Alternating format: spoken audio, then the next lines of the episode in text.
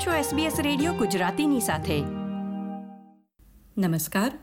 મંગળવાર, બારમી ડિસેમ્બર બે હજાર ત્રેવીસના મુખ્ય સમાચાર આપ સાંભળી રહ્યા છો નીતલ દેસાઈ પાસેથી SBS ગુજરાતી પર.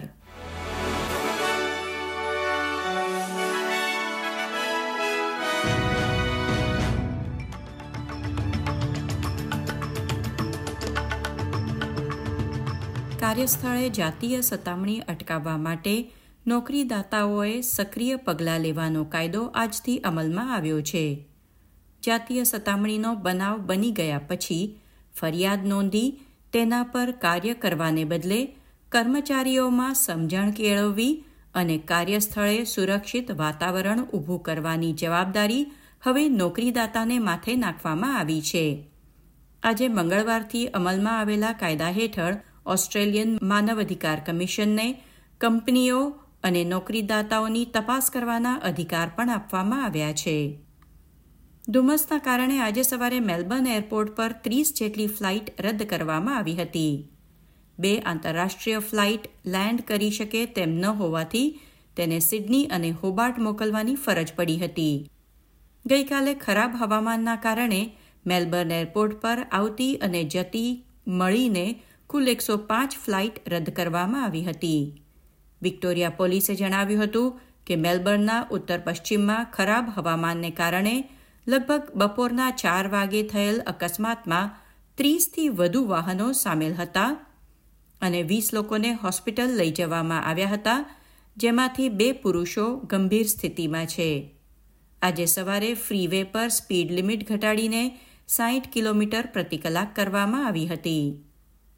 ક્વીન્સલેન્ડના આરોગ્ય પ્રધાન શેનન ફેન્ટીમેને તેમની ઉમેદવારી પાછી ખેંચી લીધા પછી સ્ટીવન માઇલ્સ ક્વીન્સલેન્ડના આગામી પ્રીમિયર બનશે. માઇલ્સ ક્વીન્સલેન્ડના ચાળીસમાં પ્રીમિયર બનશે અને ટ્રેઝરર ડિકને ડેપ્યુટી પ્રીમિયર બનાવવામાં આવશે એવું માનવામાં આવે છે. ક્વીન્સલેન્ડના જ અન્ય સમાચારોમાં ચક્રવાત જેસ્પર નજીક આવતા કેપ ફ્લેટરી અને ટાઉન્સવેલ વચ્ચે ક્વીન્સલેન્ડ કિનારે એકસો વીસ કિલોમીટર પ્રતિ કલાકની ઝડપે તોફાની પવન ફૂંકાવાની આગાહી છે. કેન્સ, પોર્ટ ડગલસ અને કુકટાઉનમાં ઇવેક્યુએશન સેન્ટરો સ્થાપવામાં આવ્યા છે.